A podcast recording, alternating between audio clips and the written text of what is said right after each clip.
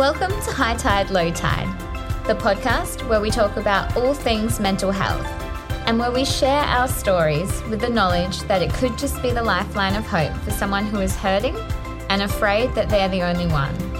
I'm your host, Lisa Scanlon, and I am so glad that you're here with me today.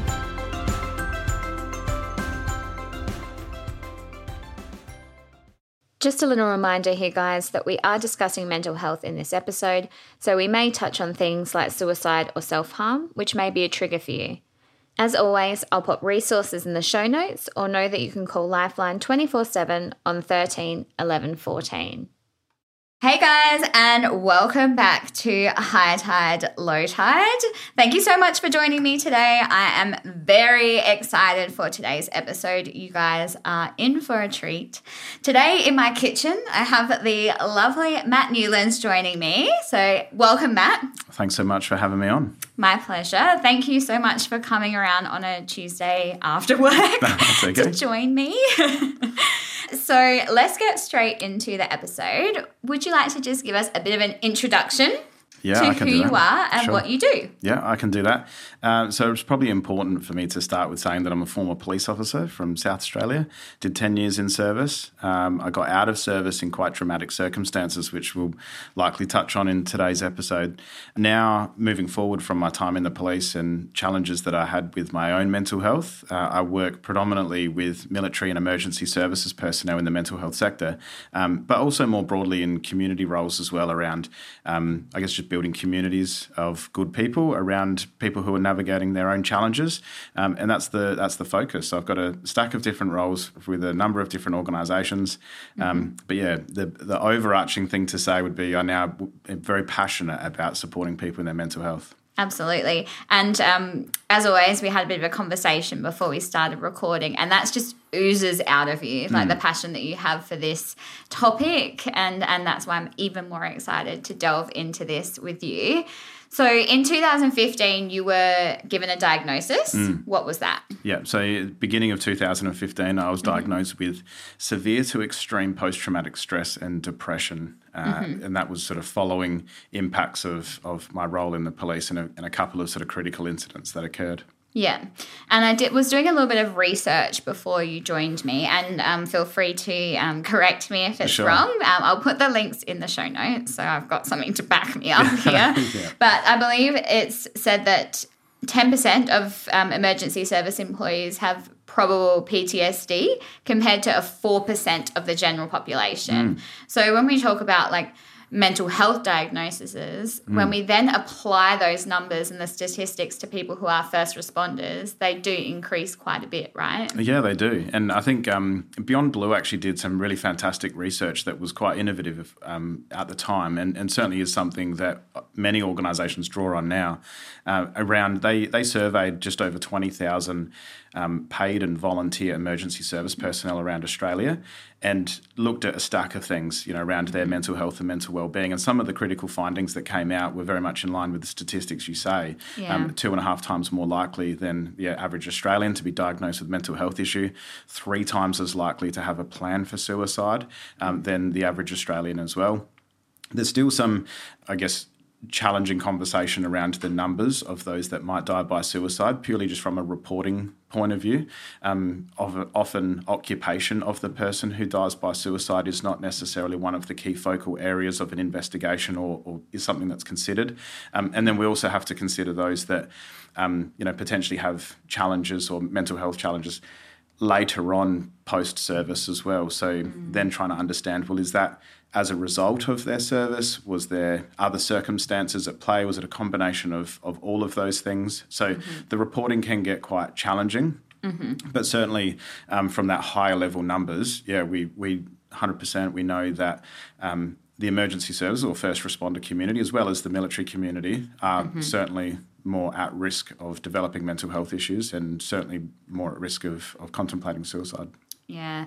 And I mean, I've seen more and more, I guess, reports coming out or different articles being written about it. And so I think it's it's great that there's a bit of a light being shone on that so that we can then look at you know what are the steps that can be put in place so that we can start supporting people who are in those industries in a better way Absolutely, and I, I think um, at the moment people would probably be aware that there is the Royal Commission into like suicide within the military community. Yeah. Um, and and that's that's fantastic. And I think the best way that we can start addressing some of those those challenges, even just like those that are navigating mental health challenges, is starting with the community itself.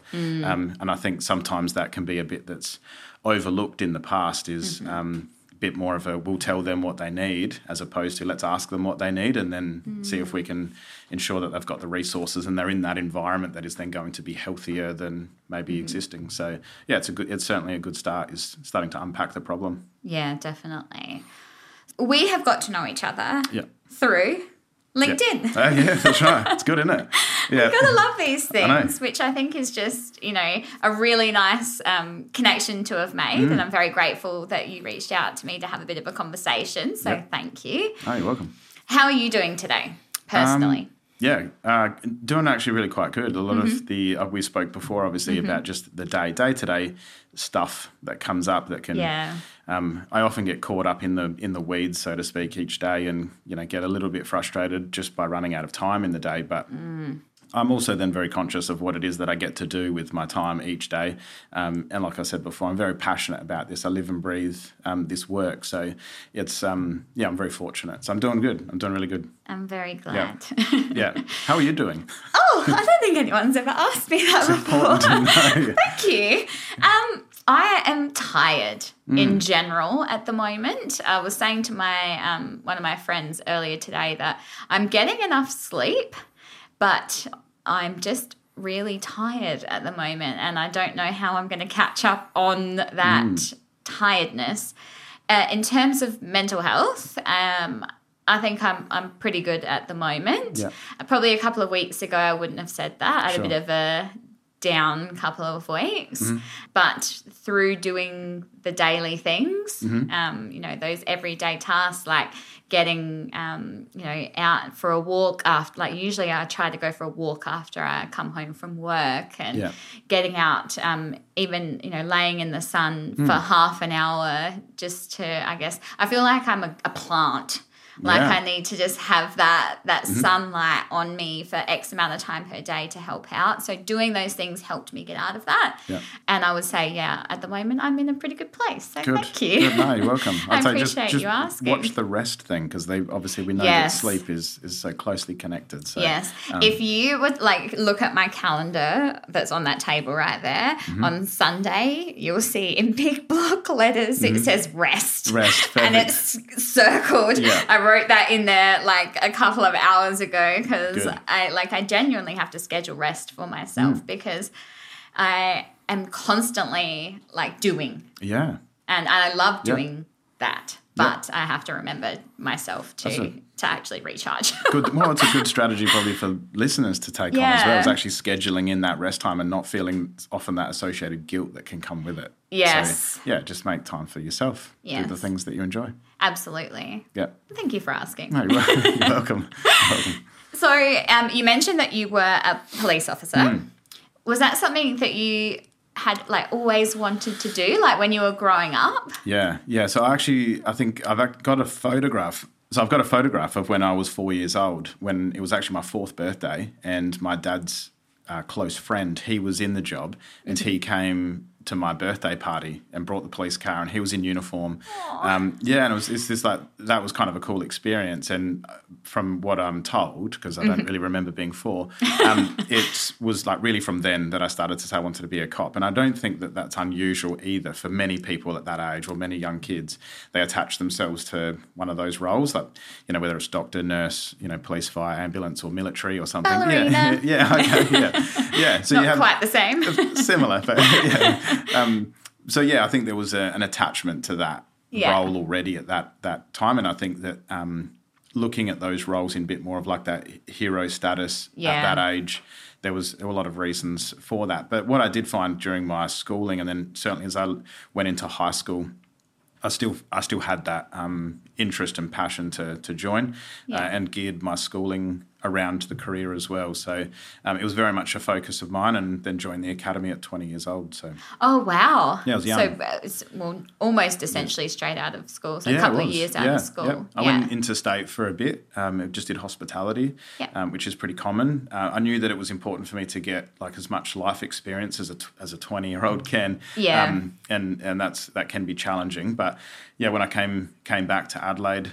Uh, I thought I'd give it a shot, and the whole application process was relatively fast. And um, yeah, I found myself at the police academy in 2006, and then turned 21. That was I started in March and turned 21 in at the end of April of that year. So Mm-hmm.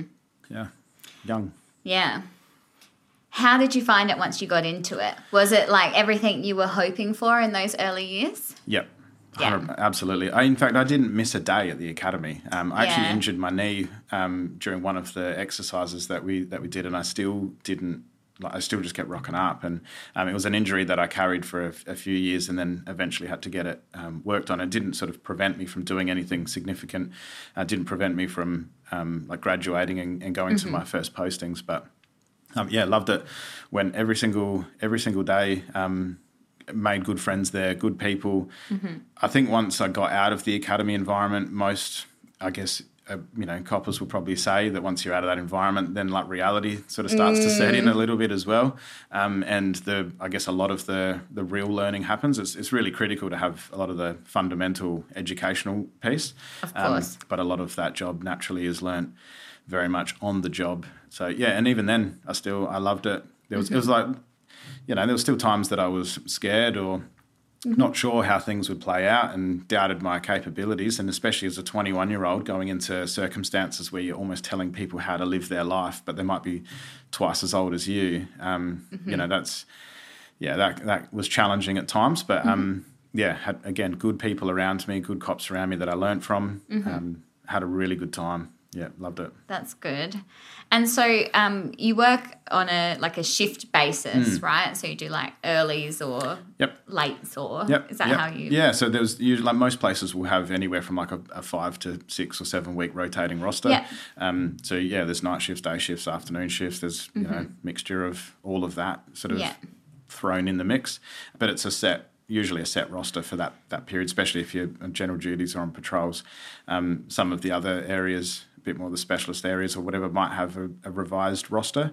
Um, I spent some time working uh, on a uniform tactical team, which was very much just a proactive team looking at um, you know pubs and hotels and low level uh, bikies and drugs and that sort of stuff. So naturally, those shifts were more geared towards evenings and weekends. Yeah. Um, that's generally when those places are busy. It's no point going to a pub at you know ten o'clock on a Tuesday morning and expecting there to be any issues to be Yeah. um, worked on. So, um, but yeah, generally speaking, it's a rotating shift. Mm-hmm. But and then there's overtime and changes and yeah, resourcing needs that come into play too. yeah. And did you get um, moved into different areas, like Hmm. um, sub- suburb wise? Yeah, so when I first graduated, I went to Sturt, uh, Yeah. which at that time had a had a like relatively condensed population as well for that that location, and that was good. Very much a metropolitan based area for those that are familiar with it.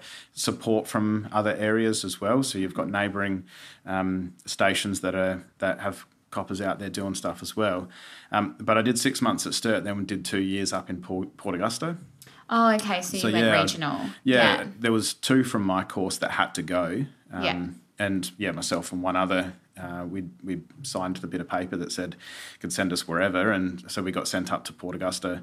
Uh, and so that was a little bit more of an interesting environment um, for a number of reasons. Not as many uh, resources available up there, different demographic within the community as well that caused a very steep learning curve. Mm-hmm. Um, but I still enjoyed that too. Yeah. And for anyone who's not from SA, Port Augusta is how far out of Adelaide? It's probably about three, three and a half hours, like Yeah. sort of north. Um, it's a bit of a, I guess, a, a hub if you're going to be heading west or heading up through Mm-hmm. the centre as well. Port Augusta's kind of like the thoroughfare there. Mm-hmm. Um, I think the population at the time was probably about twelve thousand or so. Uh, I Mm-hmm. don't know what it is now, um, but there's also a like an Aboriginal uh, community that sits on the fringe Mm-hmm. um, of Port Augusta too. So um, yeah, it was a really great place to work, and again, like I said, a very steep learning curve. Yeah. So what kind of um like were the main stresses that you encountered in this job um not just regionally, like in the job in general? I think that's a that is a really good question because I think for a lot of a lot of people in service as well, but certainly for a lot in the community, you kind of expect that the major impacts for those that are in service is the constant exposure to traumatic events, mm-hmm. um, being involved in them or, or being um, in a position where you have to deal with people who have been involved in them and, and that vicarious trauma. But I think um, the the stressor of like just being in that environment, and we are talking then about the shifts that you have to work the environments that you have to work in, um, some of the organisational challenges as well that can come as well. Like it's such a complex layers of stress that we are very good at normalising.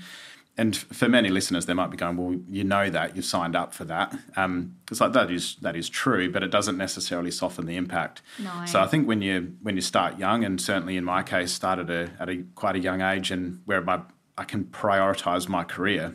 Mm-hmm. It's easy then, or easier to spend time on weekends away from like family events or or friend events. Um, miss a lot of birthday parties, Christmases, weddings, engagement parties, like all that stuff you're often absent for. Yeah. Um, but then also working, like I said, just in really challenging environments. Um, mm-hmm. You know, whether it's standing on a cordon at three in the morning and it's raining, and you know you need to go to the toilet and you need food, but you can't you can't do either of those things because it's really important that you do your job and you stand there for hours longer. Yeah. Um, again, like it's not necessarily um, hard and people don't bother complaining about it, but it's it does have an impact over time. Is just that chronic stress. So some yeah. of the um, some of the biggest challenges can just be some of the organisational Mm-hmm. you know environmental challenges as well just mm-hmm. having to change shifts or have annual leave cancelled and you know depends on what the community covid was a big thing that impacted the service um, yeah. community in a big way because resources had to be allocated into different roles mm-hmm. so yeah sometimes some of the hardest jobs are standing around doing nothing um, yeah. you'd almost you know wish for some of the more exciting parts of the job instead. Yeah, yeah so it's a good question. That's very interesting because mm. I think you're right, and that a lot of people would think that it is those, you know, because and that's what we see on TV, yeah. right? Is we see these ambulance shows or you know um, RBT or yeah. these kind of television shows, and they show the the big things that happen, and and obviously that does play a, mm-hmm. a, a huge role on what affects a first responder. Mm-hmm but it is those those everyday um, like low level stress, but con- consistent. Yeah, you know, over a long period of time. Yeah, yep, yep. And I think if you were, like, you know, some of the um, ambos, for example, that I've spoken to, mm-hmm. some of some of their biggest challenges are being stuck in an ambulance, say at a hospital or on a ramp, and mm. they're hearing, and they're hearing like they're having other jobs that they know that they can help in. Yeah they have a skill set, they have a capability, and, and cops are doing the same. Maybe they're working in disaster relief or COVID response in a hotel and they're hearing other things that are going on outside and they have the capability of doing something because they're trained to do that. That's what they signed up to do. Mm. But they're not in a position to be able to help. And that can often play at that core value of being of service and often the main reason why they signed up in the first place. Mm-hmm. That can be some of the biggest stressor in their mm. life is is just not being able to to get involved and to yeah. help people. That's very interesting, mm. definitely, and especially considering um, a lot. If you are from Adelaide, you know, in the media in the last, you know, I don't even know, maybe eighteen months, we've been mm. hearing a lot about like the ramping yep. with um, ambulances at the hospital, and and just hearing you explain that, like I can only imagine what it would feel like for those people who yeah. are waiting to offload um, patients at the hospital mm. and hearing those jobs come in. So definitely, you know, makes you think of it from a, a different perspective. Yeah. It's not just the patient, you've also no, got the right. other people who are involved yeah. as well. I think there's a great sense of responsibility that most people in service yeah. have to the community. They know that their role is is is vitally important. They don't want to be waiting 45 minutes to get to a job, especially if someone is in immediate danger or they need mm-hmm. um, like immediate uh, support and intervention they know that they, mm-hmm. they if given the opportunity they would be the first one there mm-hmm. um, and and are very keen and ready to rush in mm-hmm. um, it's some of the other challenges even if it's just simple as resourcing that prevents them from doing that well um, mm-hmm. but then they're also the ones that cop the brunt of it too when they rock up 30 minutes late you know to what maybe mm. a, someone has called the cops and they expect them to be there within minutes and then you know if they are rocking up 10 15 20 30 minutes later you know, then that they are the ones that cop the brunt of that, and that yeah. can often be far worse. Is just feeling that sense of responsibility and constantly letting people down. Yeah. um, than if they were to get there and be able to then be right in the thick of things at the time. So, Yeah. yeah, it's a challenging environment. Yeah. And I think like just going off of that, I just think, you know, if anyone is listening and and they ever do find themselves in Mm. that situation to, you know, now think back to this story and maybe just take a moment to know that those people would have been there sooner if they could have been and Yeah. just to be kind to people who are there to Mm. help. Um, sometimes I think we do get carried away at times and we forget that other people are just Yeah. other people Yeah. And they're doing the best that they can with the circumstances that Yeah. they have in front of them. Well, and I think their expectations are reasonable. It's a reasonable expect- expectation if someone was having chest pain that you can call an ambulance and one Yeah. turns up in a few minutes. And so it makes sense for people to be frustrated, upset, um, you know, because the impacts, the risks that we're talking about are very high, they're very significant. Yeah. Um, if you're calling the police, it's not usually because you're having a good time and you just want to let us know. Like it's usually something bad is happening, um, and you want some support. You know, Mm-hmm. things have escalated to a point where you need to restore order. Um, I can promise you, the people that rock up wish they could have been there earlier.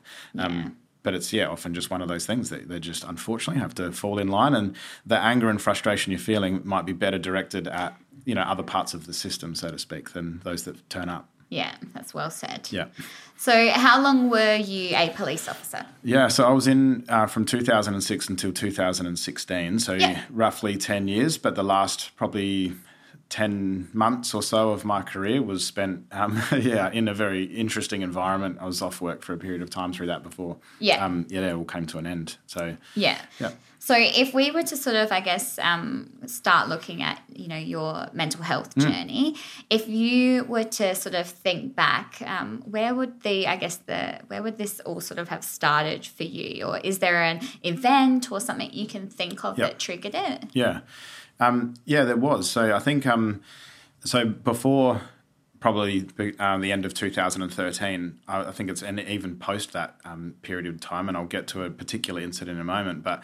I think it's fair to say that my mental health literacy, my own understanding of my own mental health was very poor um, during this time. I responded to many mental health jobs and mental health incidents, um, but very much had probably like a, a very judgmental approach to that and thought that it, it fit a certain type of person and that person wasn't me.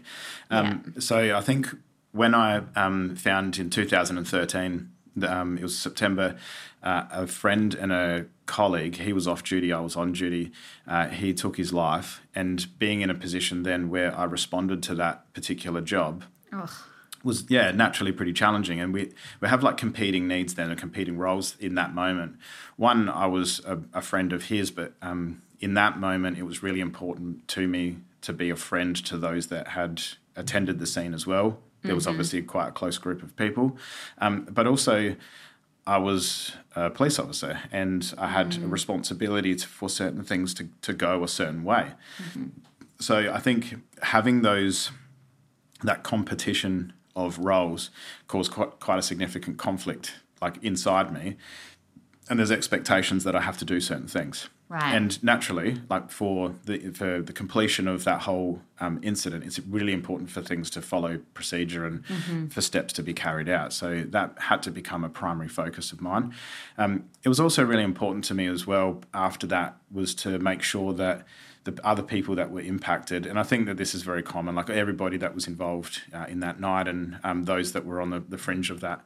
Um, I think they all felt a similar way of trying to support each other better, and certainly putting putting other people before ourselves. That's that's what I guess being of service is. Yeah. Um, but does come with like bit of a bit of a risk. Um, Yeah. So, not really knowing how best to deal with with that grief and that loss. Yeah. Um, I just kind of doubled down on what I did know, and that was um, policing. So. Right. Um, it was one of those things that I just invested more energy, more time back into the job. Mm-hmm. You know, my my mate was like he was he was a fantastic guy and really good copper. Like so, he I think that was again one of those things of like, well, if this is how this plays out, is that how it plays out for me as well? Um, and that that those thought processes probably didn't really come for some time afterwards. But Yeah. um, I think in that first instance, it was very much just focus on work, focus on my team, focus on the people around to make sure that they've all got what they need. But everybody was doing the same thing. So Yeah. very much like this. Well, others were closer. others knew him more than than I did, um, and so it was like I need to make sure that I'm Everyone. yeah everyone else is looked okay. after yeah. Yeah. and we were all doing that so it wasn't it's not like you know Yeah. me the coming through and trying to save the day not at all everybody was I think in that in same, same, mindset boat. Yeah. yeah Can I ask, did you know prior to arriving at the job that it was Hmm. your friend and colleague that you were going Yeah. to? Yeah, I I had a phone call from. So at the time, I was um, a supervisor for a, like a uniform tactical team, which Yeah. like we described before, and so our role was really to pro- provide additional support to the general duty patrols as well. Okay. So, um, a mate of mine who was the like the acting sergeant on duty that night as well, he had phoned me and said, uh, you know, there'd been a job. And explained. Yeah, and so I'd asked for one of like the crews that I was working with to go. He had already sent one of his crews as well. I, I went down there too.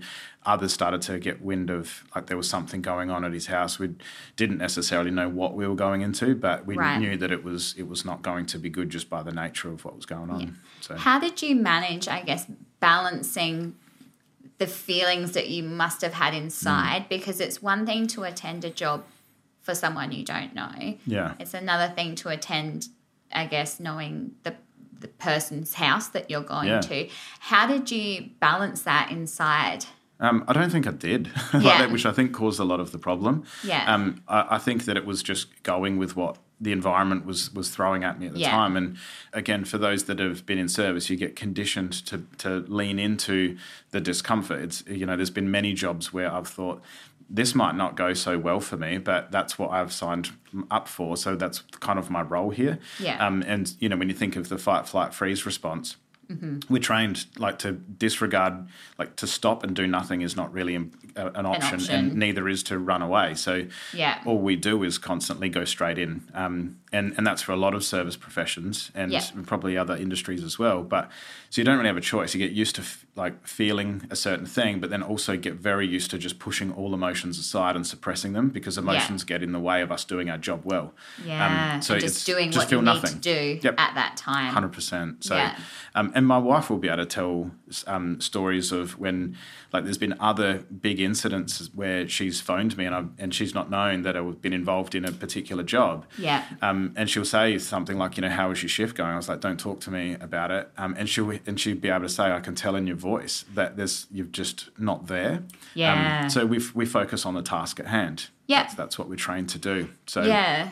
I think just doing that, the challenge is trying to turn that back on again Mm. um, when you're out of that environment, but you've got Mm-hmm. this like all of this stuff that's been built up and is now sitting there ready to to come forth. That Mm-hmm. feels like really rubbish as well. So again, if if every time I feel something it's bad, it's probably easier to feel nothing. So we just train ourselves to switch off emotionally and just don't then you're not there for anything. You're just Yeah. not available, not for the good stuff, not for the Mm-hmm. like the bad stuff either. Um, and I think during that period of time afterwards, there's a handful of times where I can think back where I was in an environment um, where I, I kind of thought that I should feel something, like I should feel happy or excited, Mm-hmm. um, pleased to be at a, an event, and still was like this just isn't doing anything. Like I don't know why. Yeah. Like everyone's laughing or crying, and it just doesn't make sense because I had just lost my ability to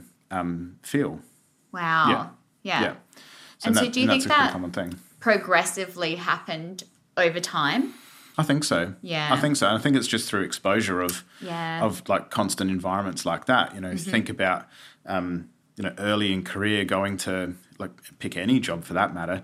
Um, constant exposure to, to these things. It's easy Mm-hmm. for for someone to like a, and um, someone turning up with a great sense of empathy for a, a family member who has just lost a loved one. Mm.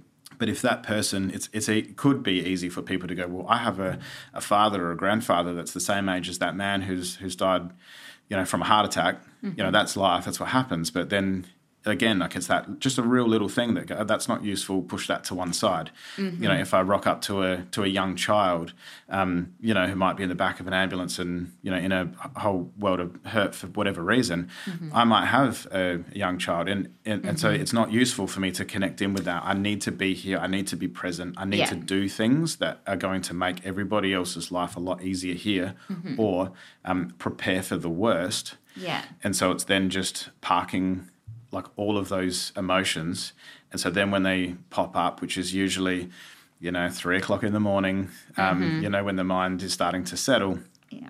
it's then putting like uh, for me it was then just a lot of unhealthy coping strategies around how to like Mm-hmm. push those further down or push them to the side but they were all just short term um, Yeah. solutions and weren't they they came with their own challenges as well Yeah.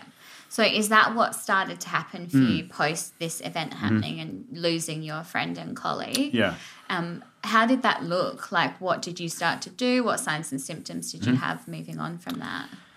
Yeah, so it, it, going back to your point before about like how quickly it happens or slowly Yeah. it happens, I guess it depends. Um, but it was really from September 2013 to January 2015. So we're only talking, um, you know, a relatively short period of time, almost like I guess 15 months or so.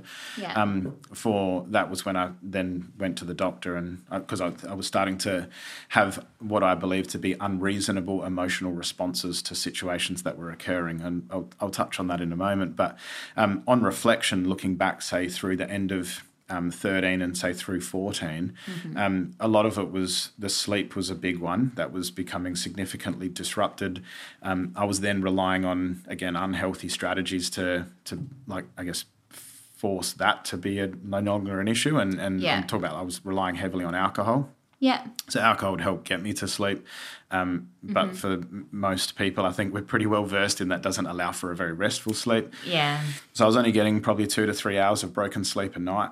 Um, Wow. yeah, which is obviously then relying on caffeine through the To day through to, the day, to keep yeah. propped up. So um, having that cycle of just constantly looking for other substances to just get through the day and then constantly pushing the emotion to one side but we've then got you constantly going back into a similar environment where there's further exposure to um, potentially traumatic events but certainly stressful environments it's just this compounding effect Yeah. of constantly having to go back into step back into the arena without necessarily having the rest or anything around you so Yeah.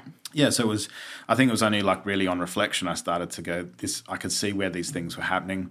Um, I started to withdraw and isolate myself. Probably in the second half, more of 14 Um, I w- again f- focusing on work. Work became a real, real because I felt in control when I was at work, and when I was out of work, I felt like my life was slipping through my fingers. So, um, so I would go looking for you know opportunities for overtime, changing shifts.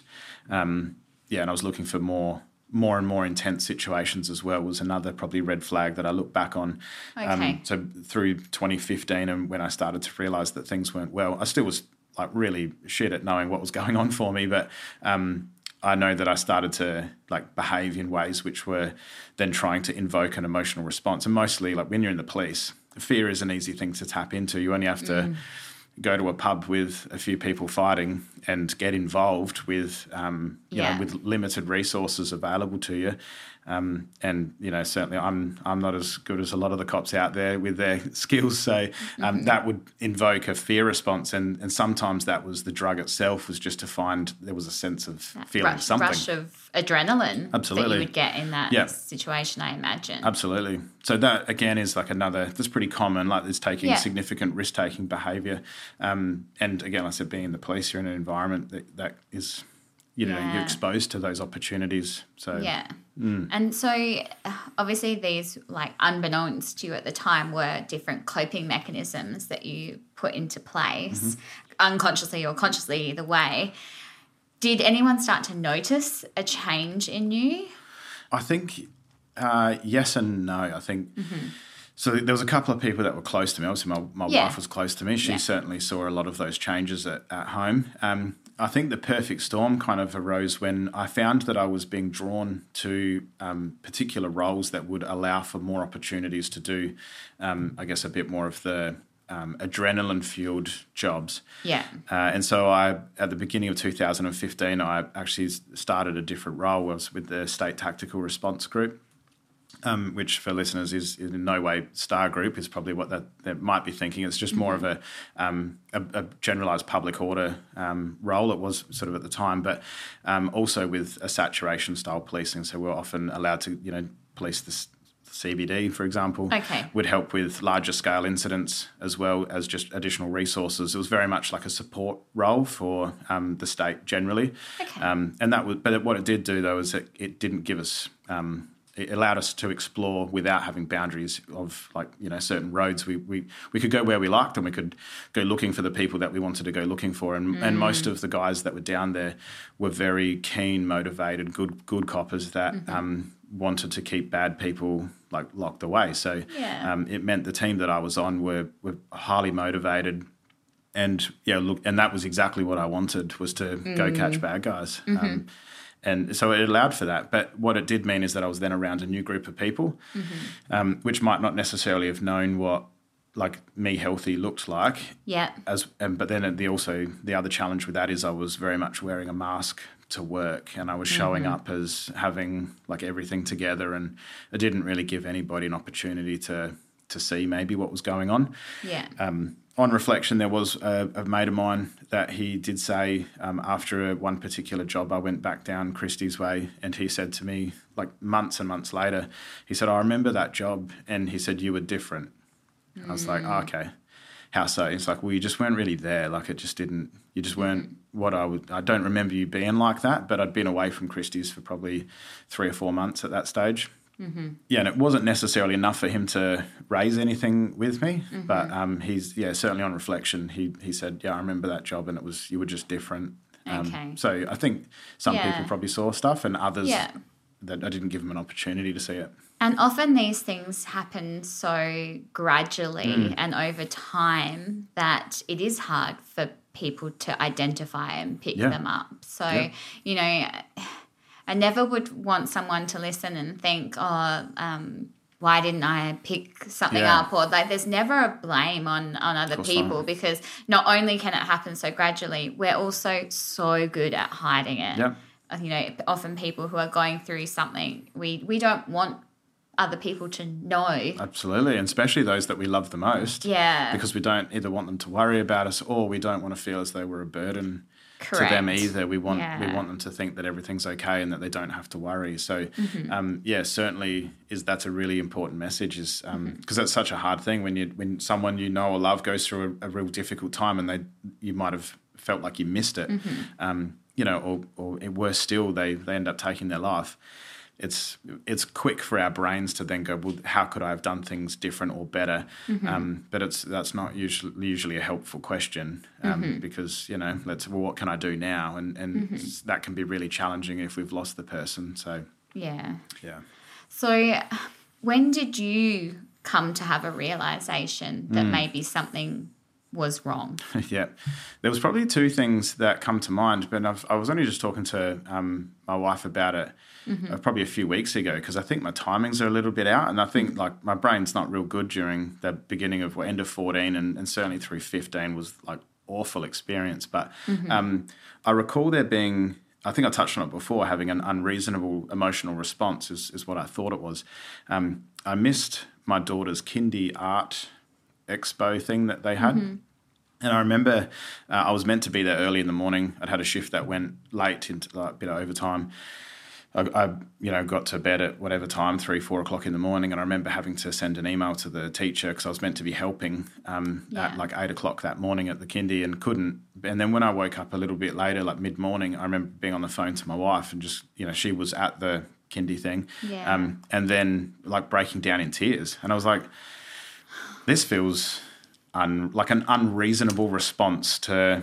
Um, and I often joke about the fact for those that have been to kindy art expos, it probably doesn't warrant that level of sadness. Um, Yeah. but it was something that I felt was important at the time, and Yeah. um, and a- again, something got in the way, and I, I just clearly wasn't handling things very well. Um, there was another incident as well, though, where my daughter, she would have been say about four at the time, where she um, indicated to me that she was scared of me. We and I, I don't even remember like what it was. It was you know asking her to go to a room or pick up a toy or whatever it might be, and um, and she went to my wife in tears and saying that she was scared. And now I've never been like physically or verbally loud or abusive at home. It was um, I think for those that know maybe cops and, and certainly in the military, you have a you get trained and conditioned a way to to talk and communicate, which can be quite confronting, mm-hmm. very direct, very abrupt, and Authoritative. Absolutely. And there's often then like the the command can be loaded with a perceived consequence. If you don't do what I say, there's going to be a consequence. And that mm-hmm. is super useful. Like in service, that is really useful because if it's two in the morning and mm. I've got you out of a car and I need you to get your hands out of your pockets, like I don't have time to discuss this. It's Correct, do yeah. it or we'll, we'll take steps to make sure that everybody's safe. Um, but not conducive to a healthy relationship with your four year old daughter. So, Yeah. um, and I think one of the red flags there for me was that I remember that experience, but then not feeling anything.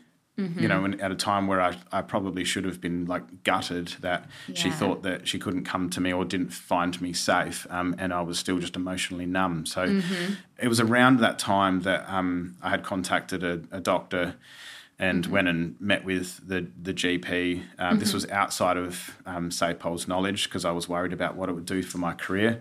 and I think that's common as well. Hugely right? common. Yeah. Hugely common. There's a lot of fear around that. Um, And if I digress just for a moment, it's um, I think a lot of that comes back to the identity piece. Is that at Right. you know at 30 years old. Um, you know, I'd been 10 years in the police and wanting to be in the job since I was four. Um, policing was who I was. So when I graduated and was given my number, given my badge, like that, they gave me my identity. So to to think about something that might risk that, you know, was a very much a fear of they'll take the gun, they'll take, you know, my my role and responsibility, and then who am I if I'm not a cop? Um, Yeah. Even if it's for a short period of time, like it's, I wasn't prepared to um to run that risk. So Yeah. um, that is super common. Like in all of the work that I do with military and emergency services members who are navigating challenges, I'd say probably ninety nine percent comes back to like the identity challenge um, is is involved in that mixture of stuff there at some point. Um, so that was very much a, a challenge for me. So I went to a doctor. Um, he asked me a few questions. He asked me questions about, you know, had I been to war and had I been exposed to natural disasters and motor vehicle accidents and all this sort of stuff. It's a very generalised six six questions that most people would get asked. For listeners have probably asked, been asked them themselves. um, and I, I think I answered five out of six, and I was like, you know, beat your test. Like, yeah, I didn't get six out of six. I'm fine. Um, and he kind of he kind of indicated to me that some people don't tick one. You know, they they and you've ticked five. Yeah. Um, so well, I've never been to war, and I, and I think that's where I really connected post traumatic stress. Yeah. Uh, but when I went to see the psychologist off that referral, uh, he challenged that as well. He said, "Well, I think you know you, you probably depending on how you frame what your war is, but mine might say you go every day um, into that environment that is that shows you danger all of the time, Absolutely. um, because we're conditioned to look for it. Because it, Yeah. you know, especially when you're on shift." So I didn't really. uh, That's around the time that I was diagnosed with post-traumatic stress and depression. Also coincided with me getting the new job. So again, there's absolutely no way I was going to say anything to the police about this new bit in my life. I just thought, well, if I just pretend like that didn't happen, um, maybe I'll just get better. just, Okay. I'll just wait and think. Yeah. You know, really foolish way of approaching things. Um, and especially for someone, I guess, you know, service guys are, and girls are, you know, pragmatic, solution focused people. Like they, they find problems, they work through the problem, and they they work find a solution. But it seems like when it comes to mental health, again, in, in, in my experience, it's not so readily available is that intent. It's like, oh, you know, I want to stay very clear from anything to do with that. Um, so yeah, when uh, the psychologist was very poor engagement on my behalf. He spent the first couple of sessions trying to show me that my brain just wasn't operating the way that it that might be more useful. Um, Okay. but his language was really important. He said that I had symptoms of post traumatic stress and depression. And the reason why that was important to me is that he didn't label me, didn't put me in a box. Okay. It didn't necessarily, um, you know, tick this box in my head that was like, this just secures your future in a certain direction. He said symptoms. And I was like, well, on reflection now, I think back on that, and I, that was actually really useful language because I was like, well, mm-hmm. if I can have symptoms of lots of things and I can still live a mm-hmm. meaningful and purposeful life, like I think it's fair to say I've probably still got p- symptoms of PTSD and depression now, mm-hmm. but they're symptoms, and so if I can be aware of them and I can see the challenges that they show me on a day to day, and then I can look at finding solutions around that.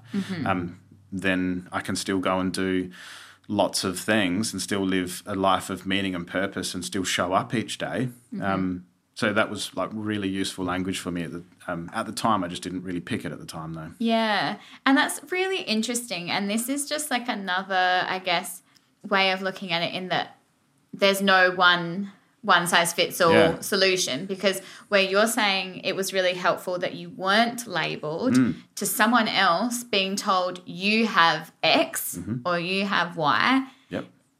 could have the, the same effect because then they're like, okay, I now have a diagnosis. Absolutely. I know, and this is what I can focus on. So Yep. I just found that really interesting. Yep, and it's something that we name certainly in the group work that I do when we get like a, a, say ten military emergency service guys like in the room together and we're working through one of the workshops. Um, say that right from the word go. So like I'll I'll talk about my experience being diagnosed with post traumatic stress and depression, and I'll tell you that that language or that label is not useful for me.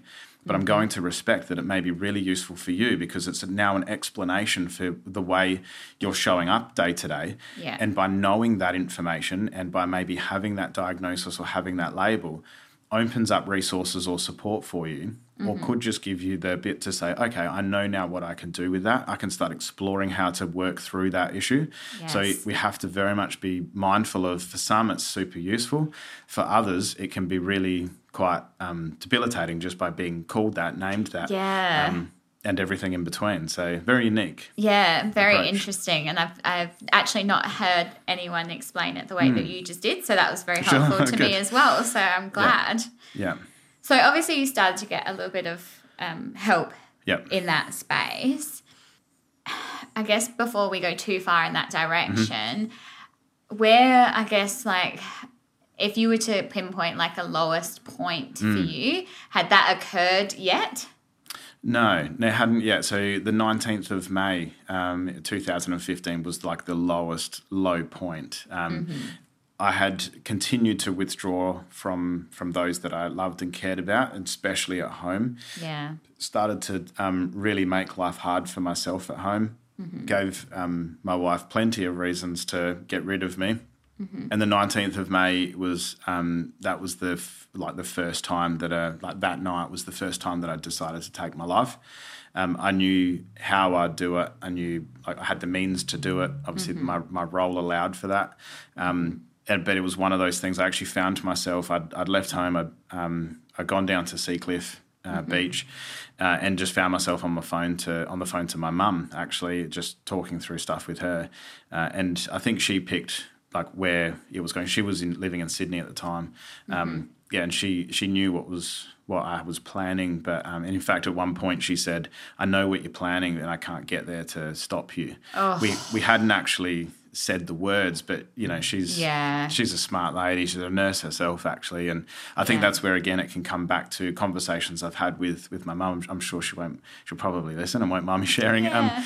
Um, um, but she has said as well, like she experienced some of the stuff that you spoke before about just Mm-hmm. missing it or not knowing or not necessarily knowing how best to help and support. Like, Yeah. you know, she is a she is of a service personnel herself. Like, service is a is a key component Mm-hmm. to her life and is one of her core values. Um, and then certainly to have that relationship.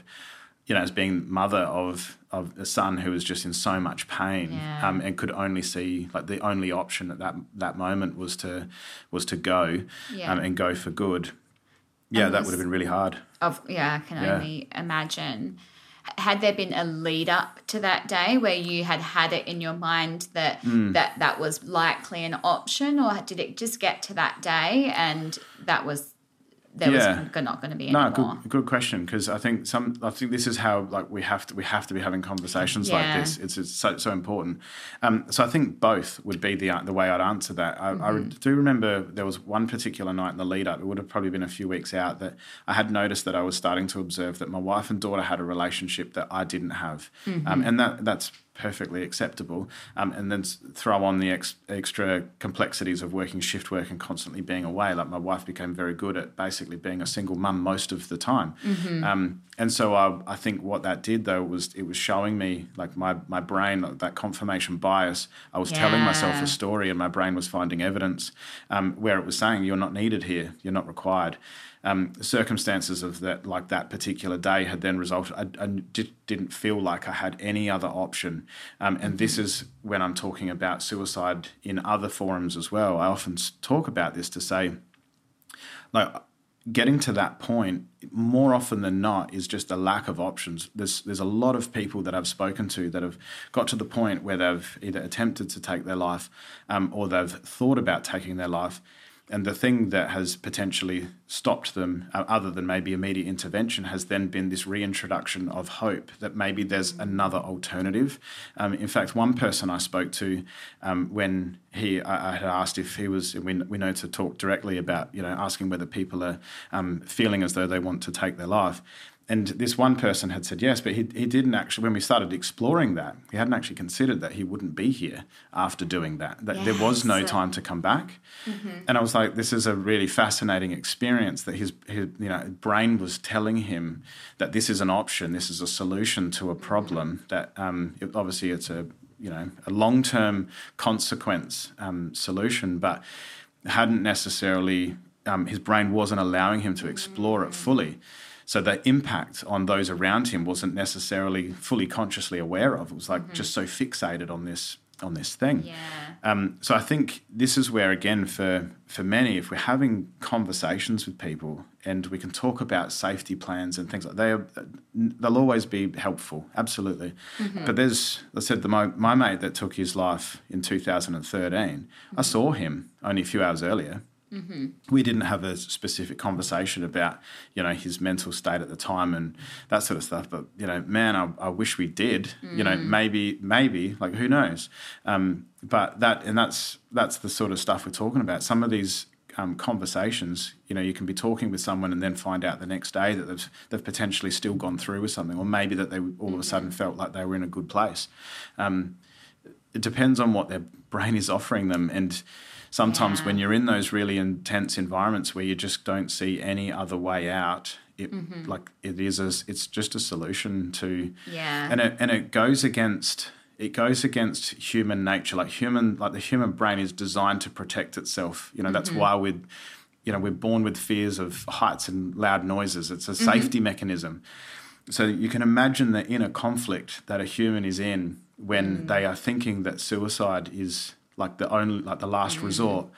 But their brain is actually designed to protect them from death you know as much as it can. Yeah. so it's it's not it's not ever something that um you know would, would never doubt the seriousness of the conversation. Yeah. um, and for me it was really about just um, opportunities of hope of another alternative. And that's the other two the other things that came up in my time. And one of the things that my mum had said that night just getting back to that story at the end of the call uh, i remember her saying like just promise me you'll go to a, your friend's place when you hang up the phone. I made that promise, not necessarily truthfully at the time, but I got in the car um, and had this moment of realization like the last thing you're going to do is um, lie to your mum. Uh, and that showed up not necessarily as a moment of clarity in, in that, it was actually showing up as that internal dialogue full of judgment saying, see, this is more evidence you are not good for this play. Like everybody around you gets harmed. So this is, but I was like, I did see some moment to go, well, if, what if I didn't? What if I did go to my mate's place and then I, I went and killed myself afterwards? Then I've fulfilled that promise to my mum and then maybe I'm not that bad, but I'm, Right. you know, that's one little thing that I've done that is, is not that bad. But what it did, I, I went to a, a mate's house, um, and he knew that I was having some problems at, at, at my personal life at home, uh, and I stayed at his place for the night. And we didn't talk about how bad things got. And in fact, I've had um, one of them reach out to me off a, another podcast I did that they said like we I just didn't know. I didn't know that night that it was that bad. I was like, how would you? I never gave you any reason to think that. Yeah. Um, and their response, um, you know, even just in messages, like this was not that long ago, was to say like, oh, I, if I had have known, I could have done more. And I was like, well, what more did you need to do? Like, why does it matter? Like, you you did what needed to be done, and that was to be there as a as a as a friend. yeah. Um, so that's exactly what was needed. You did all the things that was necessary. I'm still alive. Yeah. So you know what what else is there to do, um, and so that was important, I think, for both of us to have that conversation, albeit just through a couple of messages. But Yeah. Yeah, and that just bought bought time basically in Yes. that moment. It just bought time, and that's then how I was living my life. I was just I'll see what today brings, Yeah. and I know that if um, it gets too much, I can check out. Yeah. Yeah, and that's how I spent most of 2015, Okay. and I still wasn't telling anybody in the cops. Yeah. So it's, this is now May, end of May. They still didn't know I was still rocking up to work. I was still doing the best I could at my job. Right. So pretty much just doing what you needed to do on a day to day basis to Yep. just get Get up, through. do what you needed to do. Yeah, and it made sense because like that's I was I enjoyed policing. Yeah, I loved it. It was a safe place for me. I had good people there. I was starting to make some really good close friends in the new role. Um, mates that I've still got. I'm still really good mates with them now. Um, so that was like I will never like wish for that experience to be anything other than what it was. Um, for so many reasons, but for like primary reason is just yeah just the people that we're able to uh, you know have in my life now as a result was was absolutely worth it. Okay. And following on from that, like, were you still having, I guess, thoughts about suicide that continued throughout Mm-hmm. Yeah, that time? every day. Yeah.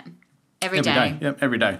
Um, Yeah. And so I think it was not so much like how is this going to play out. I just knew that it was an option. Right. Um, yeah. All of a sudden, it had become an option that was like readily available. It's like Plan B. Mm. Whereas maybe before, you know, maybe for for some of the listeners might have it like have- once I've experienced suicide, like I can't now say that it's not an option because it was before. So now, like it's it's always going to be an option. Mm-hmm. It's just not a very close one. Like it's miles Yeah. away. And I've got strategies in place that would be numerous red flags would go up for me well before I got anywhere close to, Mm-hmm. to that as a plan. Um, but it was all of a sudden it was like option like right there. Just Mm-hmm. everything that I was doing was it was just there as a like you know it doesn't matter. I was I was just behaving without con- like as if there was life without consequence because in my head if it got too much I was gone. yeah. So, which was just feeling this existence of just living very much day to day without, and, a, and in, in a belief that I was just, just a bad person. Um, I was just, I think, in a message to one of my really good mates, um, Marley, who I still do a lot of stuff with through the Aussie Frontline community. Um, I think I even described myself as feeling as though I'm just a darkness that turns up as a consequence. Like that's it. So I was like, Yeah. well, if that's what I'm here to do, then I'll do that until I can't do it anymore, and then I'll go. Yeah. Yeah, but that's not true. That's No. life is life is very No. different to that now. Yeah, Good. Yeah, yeah. So, did you ever get sort of to that same point Mm. again? I did. Um, it was the 7th of August 2015 when I was at work and two detectives came into the office and said, You're under arrest for aggravated theft. They were from um, anti corruption branch. And that was a that was one of like the next time that year that I was like, you know what? Yeah. this can't go on. Now, this stuff that I thought was only impacting me in my personal life was now like it had just completely ruined my life. Like I had nothing left. Um, so wow. um, the the arrest itself was like for something relatively trivial, was theft of a baseball bat um, that we came into possession during a job. Um, I made the foolish decision to to keep the bat. One of the people on um, my team took their concerns to anti-corruption branch, and they came in about a week later and arrested me for the for the theft and caused huge disruption to like the section that I worked with. Um, And one of the biggest challenges during that time um, was was that like I the first thing I well one of the first things I asked was to take my uniform off um, because I just I just yeah. couldn't bring myself to wear it anymore. Not because I felt like you know they had done anything to me, but quite the opposite. That I had just you know brought so much shame on the uniform that like I believed in firstly, um, Yeah. and that I had so many good mates that wore that uniform, and they they all like you know upheld exactly what the community would expect, um, and I knew that then it would this would be fuel for the community to then have like just that doubt, you know, are cops Yeah. doing the right thing, and and I just fueled that um, for them, and, and it was going to be the reason why they might have a difficult experience with a member of public in the future. So, um, the dangerous thing with that whole process, one obviously I was then complete. I was suspended, obviously effective immediately. Um, I was placed in a cell at the City Watch House, um, which was a, a quite a big deal. Yeah. Fingerprinted photograph went through the process, obviously as a um, as a arrested Yeah, offender should yeah. and and would. Um, I applied for bail because I knew that if I didn't apply for bail, that I would be detained. Um, it was a I know the process, so Yeah. I knew that the, the the charging sergeant would have to ask me questions that I was concerned I would be truthful with, and that was Mm-hmm. really around my own mental health. Police had no idea still that I was wasn't in a good way. Yeah. Um, and I think this was a huge thing for most people that knew me because, um, like, you know, I was good at my job. I was really good at it. Um, enjoyed it. I loved it. I lived for it.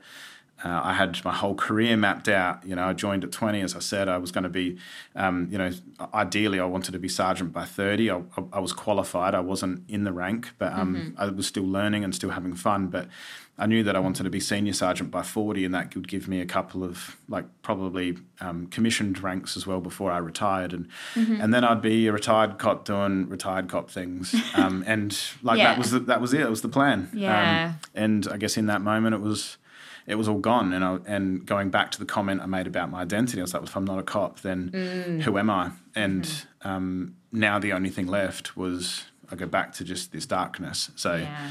seventh of August um, was the second, like that was the second day where it just went to the point where I was like, you know what, I can't live like that. I can't keep bringing this this amount of harm to people around me Yeah. um, you know, obviously a major like the, the primary breadwinner at home um, because my wife was only ever subjected to my career, so she couldn't necessarily pursue the things she wanted around shift work and a and a young family. Um, yeah, and I had I guess all of those concerns of well, what now, yeah. and thought it's probably easier just to die. Um, so the the reason why I obviously I didn't because I'm, I'm here talking to you now, but um, and the reason why is it goes back to this sense of community and the people Mm-hmm. that that were there for me. The boss that came that came to the City Watch House and he, he sort of pulled me aside in an interview room and he's just like, "What's going on? Like this is not." This is not. That's not what my reputation had allowed people to think. Yeah. Um, you know, I'd been only been seven or eight months in this new job. Um, you know, I'd like to think that people had like uh, held me in a high regard as a good operator.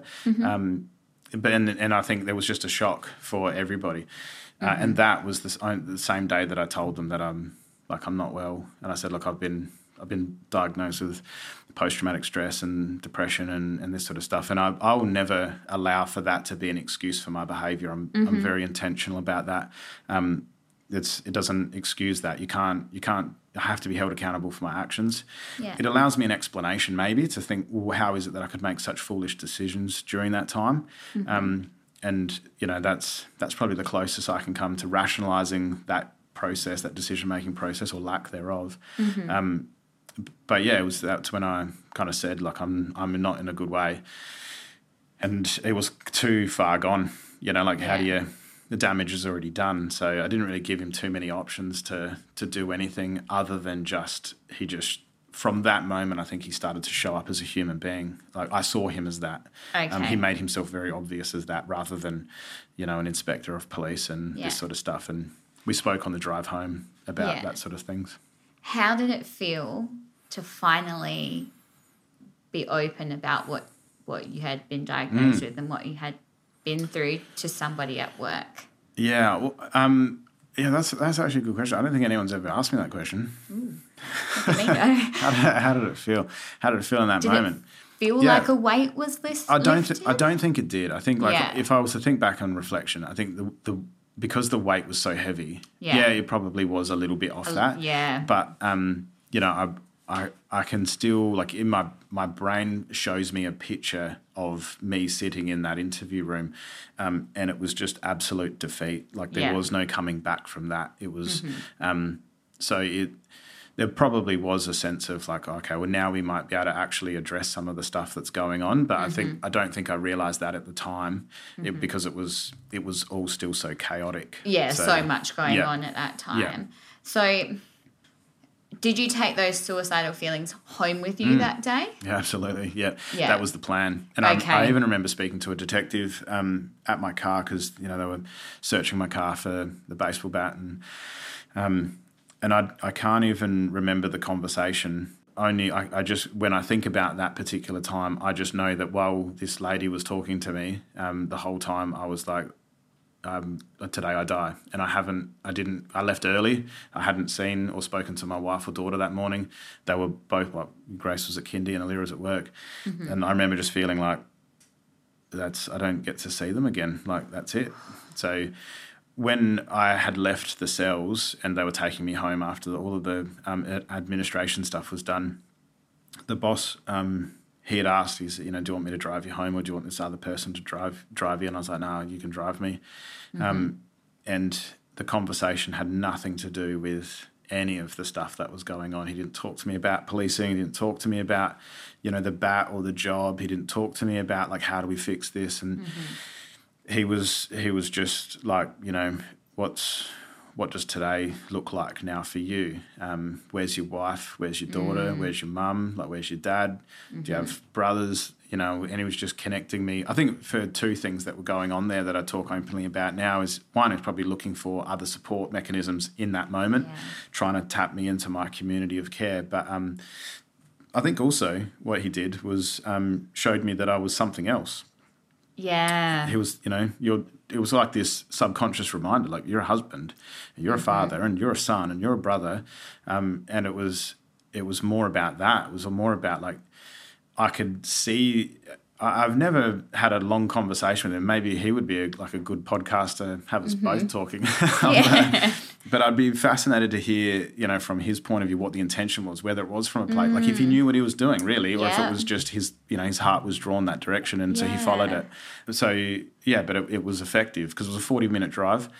Um, and when I got home, and there was another uh, another um, boss from the same area had driven my car home for me, and these were two like really good guys, um, really great cops, and and still held in very high regard in their in their job too. Very much like um, frontline focused. You know, the two people that I'll speak very highly of forever.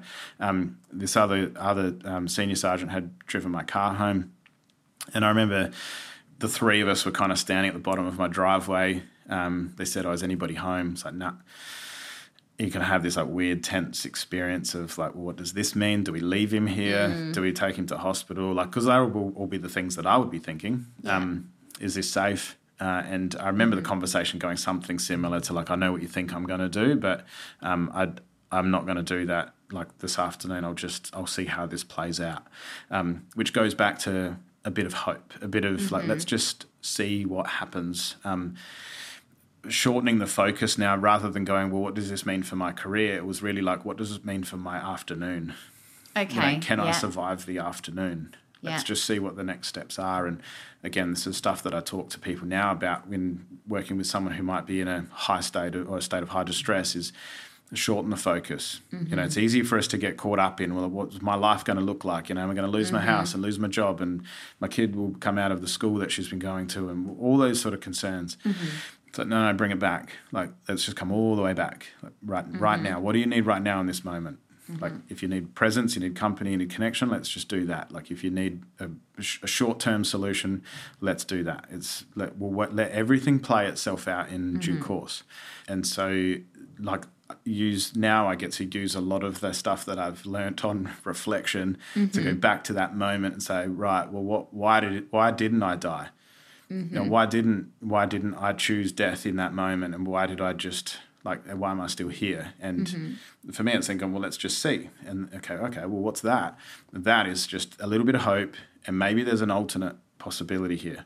Mm-hmm. Um, and you stack a few of those together, and then you stop looking at the next five minutes. You start looking at the afternoon. You start looking at the next day. You start looking at the next week, mm-hmm. and then yeah, things become a little bit clearer. Yeah. So, yeah. So then what did that look like? um, so for the following few months, so this was um, August 7, October was my first court appearance. Um, Yeah. I went to court. The media throng was out the front. Oh, so yeah. they, Yeah. obviously they loved a good story. I was on the radio that afternoon that, you know, police officer had been arrested Mm-hmm. for theft and um, I was still in a really bad way. I was really paranoid during that time. Yeah. Um, yeah, I was I was not in a very healthy way at all. But we got to the point where, at the beginning of 2016, like January of 2016, in fact, I think it was like New Year's Eve. Um, we had some family coming over because this was the other thing. Like service is um, is part of my family. Like my dad, um, it, when he was younger, he was uh, involved in the ambulance service. Um, Okay, my older yeah. brother did four years with the Royal Australian Air Force. My um, my dad's father did time with the RAF, as did my um, mum's dad as well. Like, so service Oh, yeah. shows up a bit Yeah. um, and so you you like it's a it's a pra- it's brings pride to the family me as well. Um, So then to have this experience, and my granddad was my dad's dad was still alive, and so he was part of this first experience of all this unfolding was really challenging for all of us. I kept my mouth shut on anything. I didn't want people to to believe any of it because most people were just in disbelief. Like, no way, you couldn't have done this. Like, they've got it wrong. Like, they've made a mistake and all this sort of stuff. But I was so scared to say like, no, like I've made a dumb decision here and I don't know how to fix this. Um, so it got to um, yeah the end of fifteen, and I realised um, like I, I'd actually played out this scenario. For some reason, I got it in my head. I was so, so paranoid at the time. I thought that the police were going to come and get me again.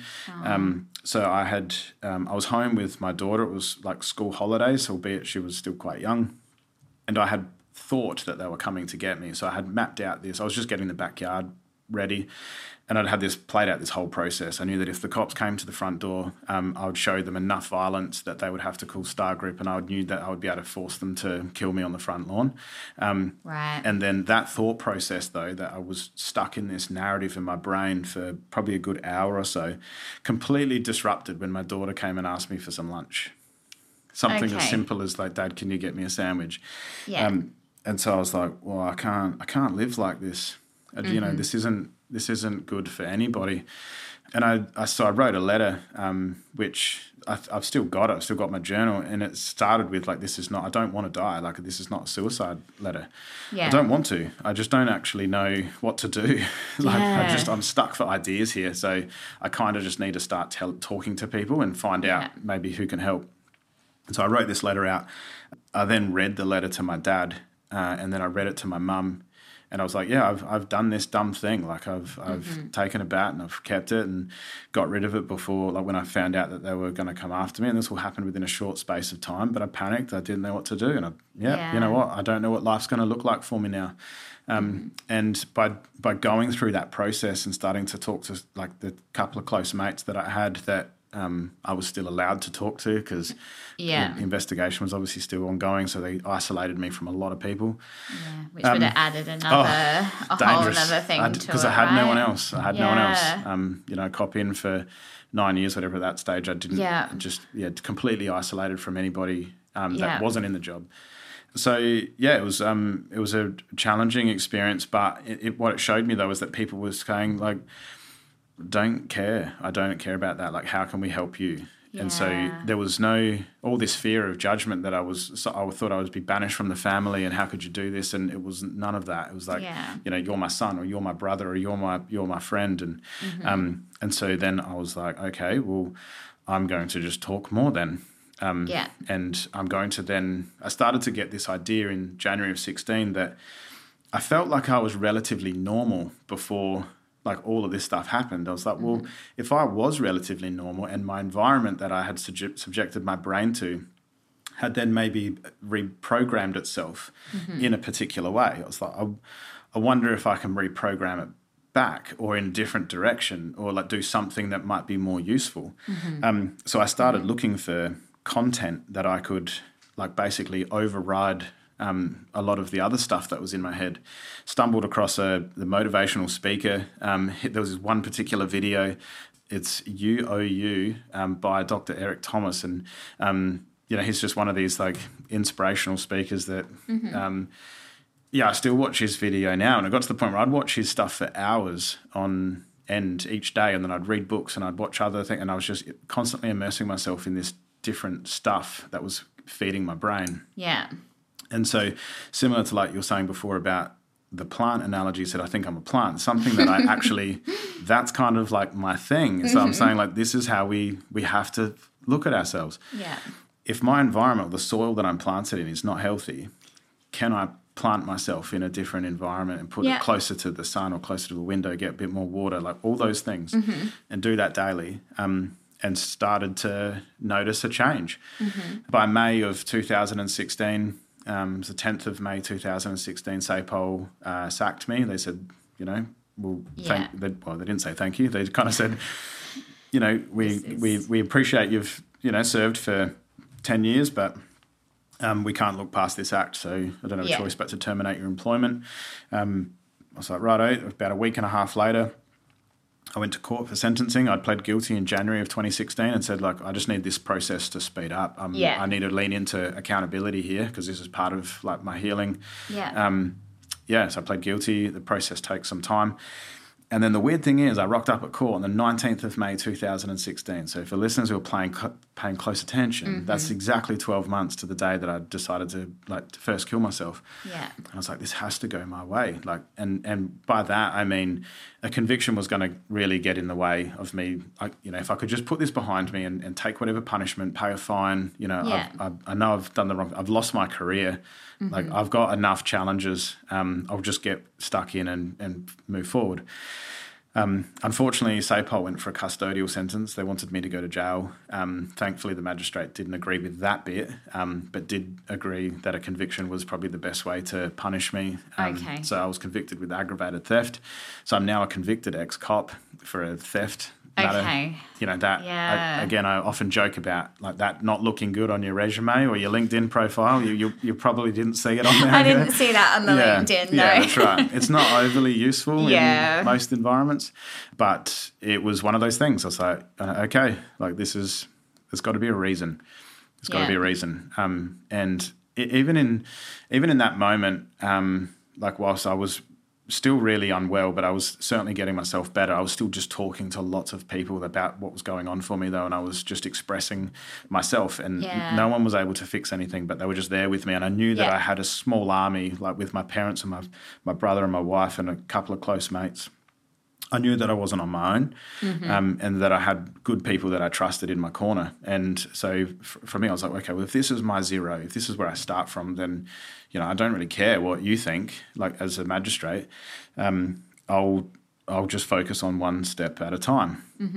So, um, yeah, I did I did that and just started to regroup and refocus and had some awful days and some days that mm-hmm. I had a few wins and I just started to stack a few wins together and I started to notice I was getting better. I was trying things. I was mm-hmm. more engaged with my psychologist. Mm-hmm. Um, I was more engaged with that more what are the things I could do daily. So routine and structure became a focus. Doing one thing a day that would just served me well and, and validated that I was valuable. Um, I just started to stack those on top of each other um, and just kept talking to people and talking and talking and like connecting with people and then trying to do more stuff. Like, how could I connect with a greater group of people? Um, it was like, well, if if this small army that I have can allow me to stay alive, what if I recruited a bigger army? What what could life look like then? And then also, how can I still continue to serve other people? Mm-hmm. Because that's still the basis of where I wanted to operate from. Core um, value. absolutely. almost, Right. Yeah. Yeah. So I did a few different jobs that just didn't really fulfill that. Mm-hmm. Um, I went into like business development and found that there's a lot of translatable skills. Turns out that in the police, I was basically a salesman. If you didn't like my sales pitch, I could force it on you, though. It was probably the only Yeah. upshot. But yeah, it was all just about relationships and communication and mm.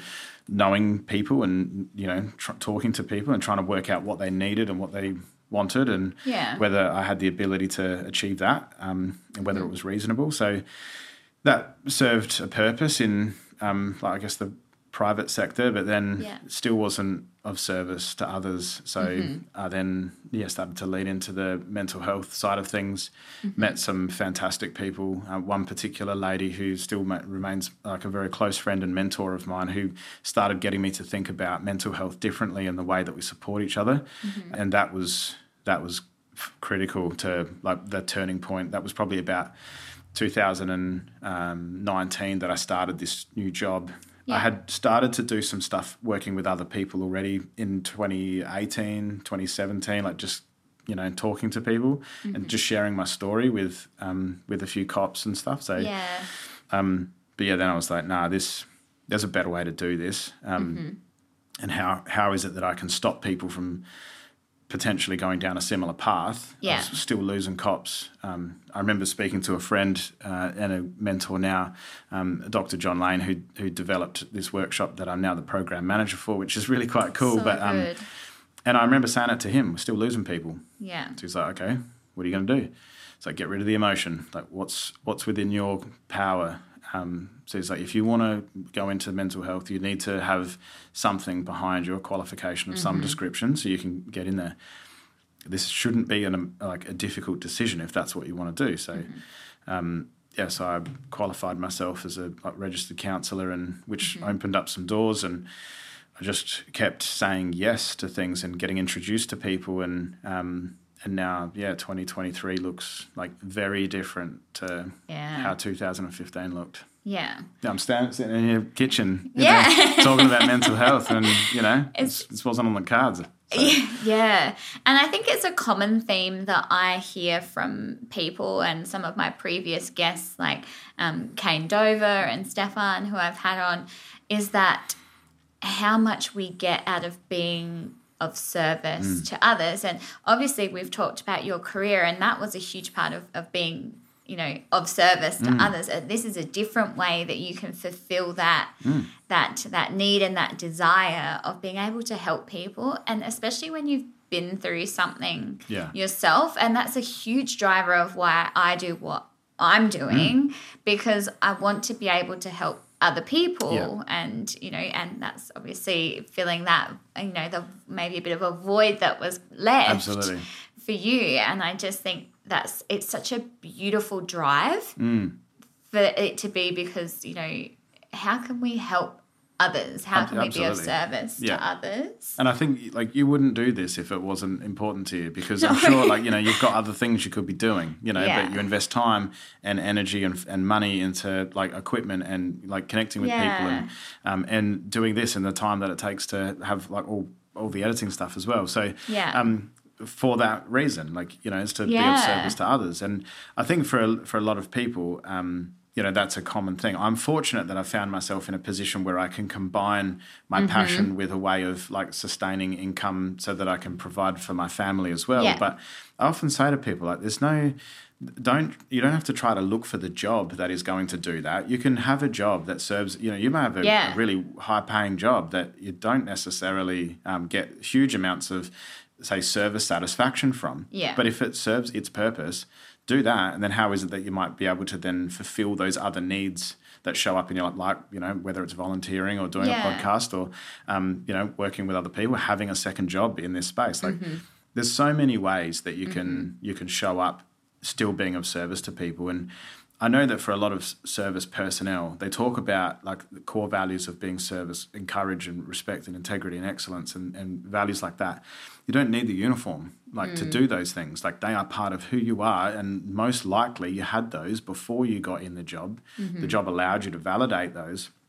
You take the uniform off. You don't leave your values contained within your uniform or within your job. Mm-hmm. You know, you could. Mm. I, I could go and be a door greeter at, at Bunnings and mm-hmm. still operate from exactly the same value of service you know, and in fact, I might have more opportunity to act from service if I'm in a role like that. So, yeah. My can- God, if I walk into a Bunnings, those people get a workout.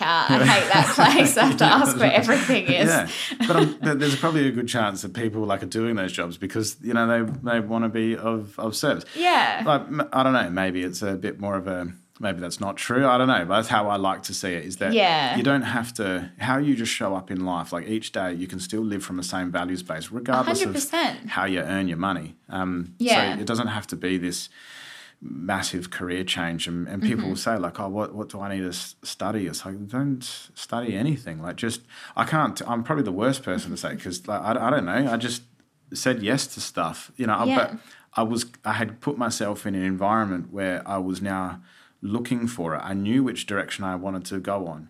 So I'm ju- i just follow I just follow where my head and my heart takes me. So um, it's it's one of those the thing like the organisations I get to work for, work with, um, and you know I guess in some respect they're fortunate as well to to be able to have um, good people within those organisations that come from a similar service base that can keep showing up and doing the work. Um, yeah, it's there's no secret other than just like give a shit about people and Yeah. life gets a lot easier. Yeah. And I think like you are doing so many wonderful things now. And I think it's really incredible to, you know, now have heard your hmm. story and what you've been through and that you've been able to now use that experience and, and talk about it so openly and help other people. So tell us about all the things that you do now. okay. Um, yeah, it, it's a it's a bit of a long list, and I, I don't say it just you know for how good's my LinkedIn profile to get. No, no, not at all. um, so I'm, I'm fortunate to work with a good team at Military and Emergency Services Health Australia, which is a charity under the Hospital Research Foundation Group. So that charity's focus and it's funded through philanthropic funds and commercial ventures from hospital research, um, and many, in, especially in South Australia, probably be familiar with home lotteries and that type of thing. Um, yeah, you probably got a ticket. Yeah, good. yep. So if you if you're wanting to support our work, then please jump on, grab yourself Yes. a ticket. um, Yes. so I, I work with those guys. Um, I've got a couple of roles there, um, really around relationship management with um, stakeholders within the military and emergency services sector. Uh, So that's a bit more of like executive level, uh, and then certainly some of those on the fringe too about how they might be able to better serve um, their frontline members. Now. There's probably there might be some listeners going, well, good luck with that. And I agree with you. Like it can be a challenging ship to to steer in the right direction, but um, it's, it's important work for me, so I'm fortunate with that. I'm also able to facilitate and, and manage some of the programs that we deliver to, which which affords me the opportunity of meeting frontline members still um, across the services that are navigating their own challenges. Um, but we've got a strong team of facilitators that, that all have service background uh, that get in and they do the workshops and they support people, and it's very much like a strengths focused. Um, I'm not interested in like the you know the the broken narrative um, as such. We've got some challenges, we've got some work cut out, but um, respect where people have come from and what they've done. So I I say I truly am fortunate to be able to work with guys who are navigating their own their own goat girls, that are navigating their own challenges. Um, So that's good. I get to do that. Um, I'm a I have my own business as well, and so there's a couple of service offerings under that. I do counselling, a registered counsellor with the Australian Counselling Association, um, and I'm fortunate to work with Marley, who kept me alive for a for a long period there. Um, Yeah. So Marley has a um, the Aussie Frontline community on Instagram um, community of like first responders and first responder supporters on Instagram, and um, it's really that that community is about um, you can buy T-shirts, buy merch that with a with a logo that represents the community. Um, it's a hybrid logo. All of the proceeds, like Marley gets no money from it at all. All of the the profits from that go into a pool of money that is then used to fund um, counselling or mental health support for military and emergency services personnel around the country. That's incredible. Oh, it's, it's amazing what he's done and, and what the community the, that community has done. Um, you know, certainly highlighted in you know the recent events where we had the the two um, officers that were murdered in Queensland. Um, what the community were able to do to then get behind the other officers that were involved in in that particular incident and um, those that continue to stay up in those environments is just just by showing love and support through you know sending a t-shirt and, and paying there's a pay it forward uh, concept on the page which is fantastic. Um, so that's growing. I'm, I'm so pleased to be able to work with Marley in that. I also work with another close friend. Um, where we deliver workshop that is or workshops that are probably more targeted to education and prevention. A lot of the stuff that I do with with Mesha is um, more around postvention and transition support. So I'm like still wanting to be focused on those that are still in the job, those that are coming into the job. We need people to be doing these roles and being in these environments. Um, you know, it's a really difficult job. It's a really challenging environment for many reasons. But um, yeah, I, I try to use my experience and certainly my um, my friend Narelle, she uses her experience um, to to help educate and hopefully prevent people from going down a similar path to me. yeah. Um, do some consulting work uh, with Men's Health Organisation, the Male Hug. Um, So they've they're a great um, organisation based in Victoria, but have national reach. They've got a very much sit in the um, education and community space about just trying to encourage men and people in the community just to reach out and connect with each other. Um, so I'm yeah really privileged to be involved with the work they do. I'm a national community ambassador for Are You OK? So I get involved in a lot of their stuff around Are You OK, which is the 14th of September this year. Um, 14th of September 14th of September year. 2023, um, is Are You OK Day. Um, a lot of organisations now are doing a calendar of events throughout the year, so Mm-hmm. don't feel don't wait until the 14th of September.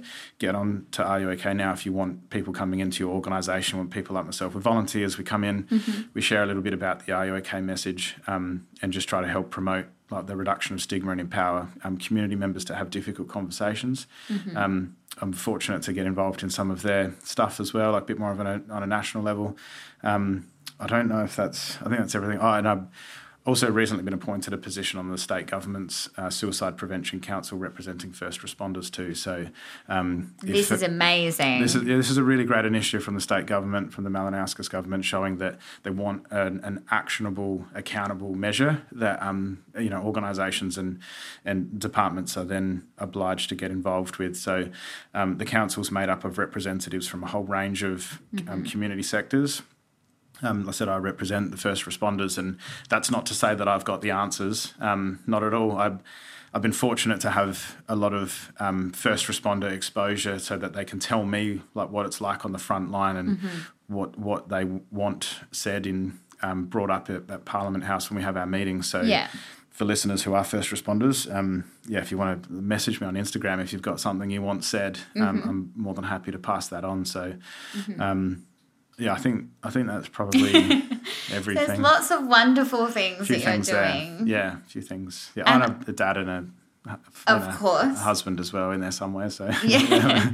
yeah, Many hats. yeah, a few. And I feel very like, um, what's the right word? Like, I'm very grateful that I get to have this conversation with you. And I feel like I've learnt a lot throughout this Thanks. conversation. And it's just wonderful to see what you're doing out there in Mm-hmm. the community and being of service to people. I guess I maybe this will be the last question, Okay. but I think this is a really good one Yep. to anyone who's out there who might be listening, who's a first responder specifically, but anyone who's Yeah. listening, you know, who's perhaps listening to your story and resonating with it, um, or is going through their own um, time. What advice do you have for those people? What do you want them to know? Um, I, th- I think like it, I don't want to simplify it too much, but it, but it is around um, trusting. Try, like find the person that you trust that you can talk to. You know, this is this is what we're trained to do. We're conditioned to do. We operate in teams. We operate in um, environments where we rely on each other.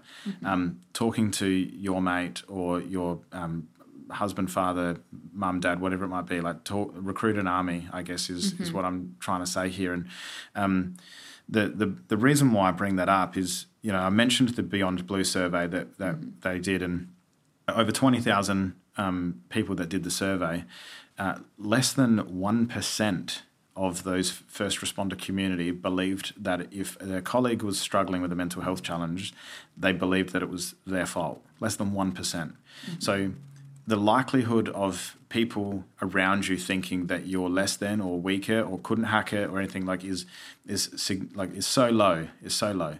Um, it's not necessarily to say that the next time you're on parade that you need to stand up at front and say like I'm not coping so well. Like, I, get, I get that. Um, if you don't have someone like that is in in your close circle, then like message me like you know i'm more than happy to connect with people. Um, but I'm, I'm confident that you've got one one person that you can can lean on. The other the other thing that i'll add to the beyond blue thing um, despite the fact that less than 1% believed it to be another person's or the other person's fault more than two-thirds of that very same community said that they wouldn't put their hand up if they were struggling so self stigma is a really big thing. And I don't bring that up so I can just now can pass blame onto people to say it's on you to put your hand up and say something.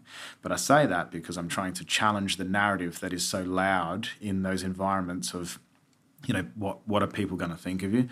Um, what, like what are people going to think of you if you if you don't put your hand up? You know, and I was, was saying before we started the recording is that like I would, I've lost people close to me, um, and I now I, I often try to say I'd much rather have a difficult conversation with a friend of mine or someone I care about, even if someone I don't know. Um, I'd much rather have a challenging conversation than not have the opportunity to speak to them again Yeah. you know, and I'm, I'm sure like most listeners, we know that like pretty much every listener will be impacted in some Mm-hmm. way by by suicide, and I know that they'll get what I mean. Is that Mm-hmm. you'd give anything, even if it's for a really hard shit conversation with that person. Mm-hmm. But if that's all you had, you'd take it every day of the week. So, hundred percent. um, And I know when. I did my mental health first aid training, Mm-hmm. you know, we are, you know, we're, we're taught to ask somebody, "Are you having suicidal thoughts?" Mm. Yeah. and that can be It's a scary thing to Yeah. Mm-hmm. consider doing, but it, it comes back to exactly what you just said. I would rather ask that person and feel uncomfortable, perhaps for a Mm. moment in that in that setting, than wish that I had Yeah. had that conversation down the track absolutely. you know and it's it's not uh, trying to put blame back onto somebody for not asking at Yeah. all it's just encouraging more conversation Mm-hmm. and how important that can be and we were discussing earlier as well around people being afraid to ask Mm. are you okay or are, are you really okay Yeah. because they're worried about not knowing what to say if they Mm. say i'm not okay Mm-hmm. and you don't have to have the answers Yeah, that's right. you don't have to know what to to say Mm-hmm. you just need to be there That's it. for that person and and and walk that path together be Mm-hmm. the person standing next to your friend and and take the steps to to google or to book the appointment with the gp Yeah. so i think it's just you know i really encourage anyone who's listening Mm. who's maybe worried about a friend or a a partner or Yeah.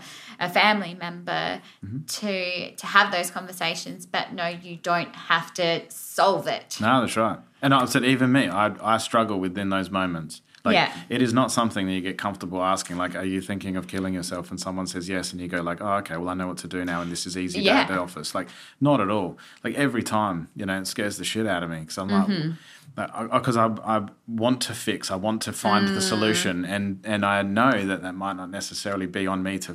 to I don't have the answer, and I don't have the solution, but but you're absolutely right. So okay, Mm-hmm. like, all right, what do you need?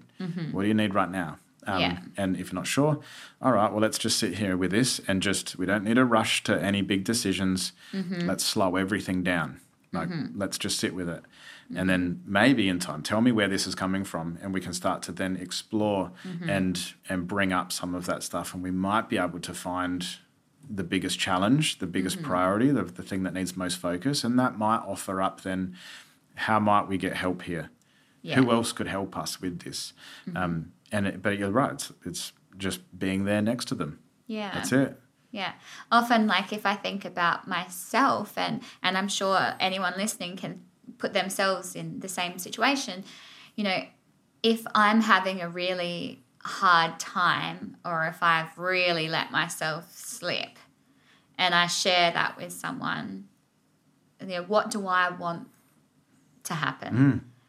And often it might just be that I need to, you know, I might need someone just to sit next Yeah. to me or I Yeah. might need a hug or I, I don't often want somebody to tell me the solution. No, that's right. Yeah. You know, I, I Mm. just want to feel heard or I want to offload a little bit. Yeah. You know, and uh, of course, we, I'm not encouraging dumping of offloading course, onto yeah. somebody else, but just to, yeah, just to be able to be heard Mm-hmm. in that situation can can be very helpful. extremely validating and that's like you Mm. know we, we spoke about the are you okay message you know there's Mm-hmm. the asking there's then listening and then encouraging action and checking in but um, the listen bit is the bit that i love the most because it's e- exactly like what you just said then is if we are if someone feels heard they feel valued Mm-hmm. you know, and I think we've probably all had an experience where you might be talking to someone and that person is on their phone scrolling or, or there's a mm. barrier and you know what that feels like.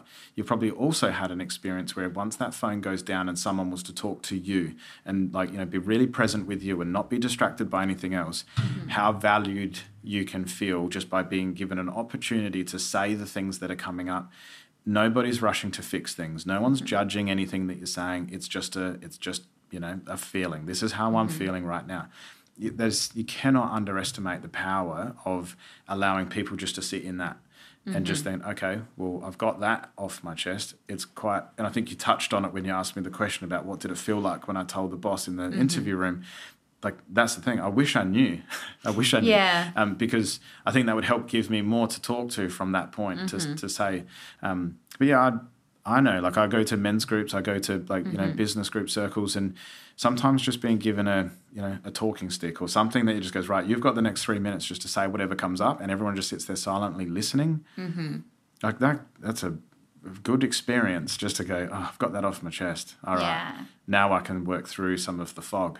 Mm-hmm. Yeah. And you never know, like in these circumstances, like who's, you know, listening and and then resonating with with what you're saying Mm-hmm. and by you being open and vulnerable like that you give them permission, Permission. to be as Absolutely. well and that comes back to um, how important community is and connection Mm-hmm. and you know we all need those Yeah. things I'm I'm mindful of you probably wanting to wrap the podcast up as well. I but there's will, one thing. I will talk Yeah. all night Yeah, well, that's that's my know? problem is that yeah, my wife and good friends Yeah, will tell you that I'll do I need exactly to get you home for dinner. Yeah, no, that was that will say once you get me going. But you actually, I think we touched on the analogy through this recording as well. Where you spoke about being a plant, and it's like this Mm-hmm. is exactly like the analogy that I use. It's like if you if you were to look at a wilting plant.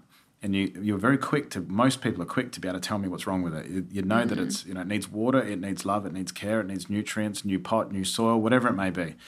How do you know that? Well, you know what a healthy plant looks like. Mm-hmm.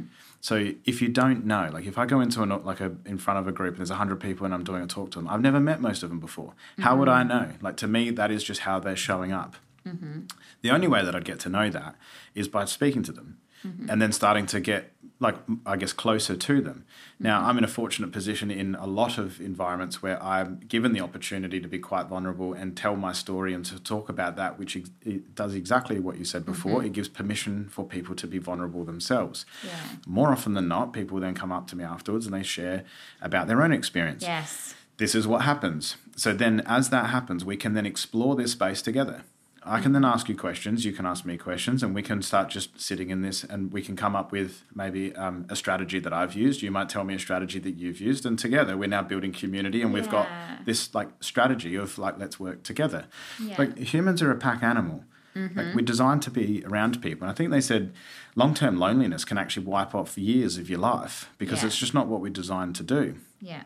So if we were then to look at like this this analogy of a plant, like most people again, like if you see a wilting plant, if all your plants are healthy here, so um, you've got maybe a couple at the front. I don't know. But it's the full sun. It's yeah, not me, I swear. right. But see, no one no one blames the plant for not doing like not trying to live. Like you don't Mm-hmm. go like, oh, you know, stupid plant, try harder. That's not what happens. Yeah. But we do it. We often do it with humans. You know, we see a human in distress and go, "We'll just do better." Like, yeah. you know, sort your life out and like this type of stuff. And sometimes they just might not. Well, often they're just not in the environment to be able to do that. And you, might be able to, um, you know, modify their some parts of their environment, and maybe your contribution sitting with them could be enough. Like it could Yeah. be the bit of sun that they need or the bit of water that they need. So you can never underestimate the impact that you can have. Most humans are, are just trying to do the best they can to Yeah. live their life with meaning and purpose. Mm-hmm. Just like every plant that's out there. and the plants that do best are often in an environment where they're in a thriving ecosystem. Because if, mm-hmm. if solo plant out in your garden dies, the chance of it coming back is next to none. Mm-hmm. If a plant in a forest starts to struggle, the forest will support it. That's what it does. You know, Yeah. we only have to go to places that have been severely impacted by bushfires to see the impact. Even with mm-hmm. mass devastation, it comes back. Mm-hmm. And and this is where I think humans operate in a similar way. As a community, if you are able to embed yourself and grow a forest of people around you, mm-hmm. in those times when you're struggling, the, your community will support you. In those times that maybe you're doing well, you will be able to support your community. It's a give and take. As Simon Sinek says, like this is an infinite game. No one gets to the end of life and gets a trophy and says you won. It doesn't happen. Yeah. We're here for a period of time. We're custodians of a, of a short time, and then we pass the like the baton over to the next people. So why would we mm-hmm. not then want to just go, well, how can I best serve my community around me? And in turn, you'll have a community that looks after you. It's just Yeah. how it works. That's really beautiful. Well, I sometimes it just sounds like ramblings, but hopefully it makes sense. Yeah, um, yeah. Meaningful ramblings is yeah, something like that. Yeah. So, but I think that yeah, sometimes that can just get Yeah. we can get lost in our own stuff. I mean, other cultures are much better at this Mm-hmm. than than we are. We we can become very you know is- isolated, very insular into our own little groups. But Yeah. um, yeah, you know, even it happens in workplaces and that sort of stuff. But Mm-hmm. just um, yeah, I'd encourage listeners to like if you the mate calls, answer the phone. Yeah. You know, it will reach out to those people. Pick you know sometimes the, the male hug actually have um, Talktober, and it's um, for the every day in the month of October. Um, the intention is to call the mate or to connect with Okay, mate and yeah. catch up for coffee or just have a phone call or, or whatever it might be. Um, I actually played almost like this Russian roulette on my phone of like each day would kind of be like wh- what I'd pick a letter like A, Mm-hmm. would scroll, stop, call someone on my phone and just have a chat. Um, then you know day two, it Yeah. just worked my way through the, the calendar. It was actually really quite good. I caught up with some friends that I haven't. I was like, oh, I haven't spoken to that person in a while. This might be awkward because I haven't, you know, Yeah. haven't called them for years. And now I'm going, hey, it's me. Or I'm sending them a text going, should we grab coffee? Um, Nice, But yeah. like, man, it was rewarding. You Oh. know? And I know it's hard, like, because we've all we're all busy. Yeah. Like, we're all busy. But like you said, scheduling rest in your calendar. Mm-hmm. You know, wonder what it would look like to block out an hour in your day, and you know, Yeah. you'd be surprised at how. Even if you have to book it. You know, I've got a mate that we book out months in advance. I say, when can we catch up for lunch? And he's like, how's May looking? And you're like, good, let's go Yeah, there because it'll yeah. it'll come around super fast. Um, exactly. um, another mate that we catch up, you know, with a, a small. There's three of us, and we catch up every third Tuesday of the month. It's just in the calendar. yeah. Yeah. It's a thing. So, in, the only thing that challenges that is like significant events, or traveling for work, or whatever the Yeah. case may be. But the Otherwise, other, the good thing is, yeah, you just know there. that if you if you can't reschedule, you know, you're only four weeks away from doing it again. Yeah. So it's this constant, constant process. It takes work. It takes Yeah. a lot of work, just like it takes work to keep your garden healthy. Yes. You need, you know, if you don't give it regular water, then Yes. chasing, you know, trying to keep it back every three months and going, shit, everything's dying. I better water it. Yeah. Um, yeah. God, if my mum listens to this episode, she's going to be laughing because I really struggle to keep everything in that garden Mm. alive. yeah, yeah, that's right. But you know, I guess a lot of it comes back down to like, well, what's the, what's your intention? yeah. You know, if you don't, if like, you know, where your focus goes, your energy flows, as they say. Yeah. So you know, it's one of those things. Um, we need to be consciously aware of it because Yeah. I think time and time again we're finding ourselves going like, oh, I can't believe it's you know March already. I can't believe it's I know, right? 2023. Like, what happened? You know, and this will keep happening. Yeah. It'll it's not happening. getting any slower. No, that's right. And the life is only getting more and more challenging. So Yeah. um, yeah, like here's an opportunity for us to connect with good people. It doesn't cost you a Yeah. Mm-hmm. great deal of money, maybe a coffee here and there. If you can't afford the coffee, go for a walk, catch up at the beach, like jump on Zoom, like whatever it may be. Um, there's a stack of Mm-hmm. ways you can stay connected with people.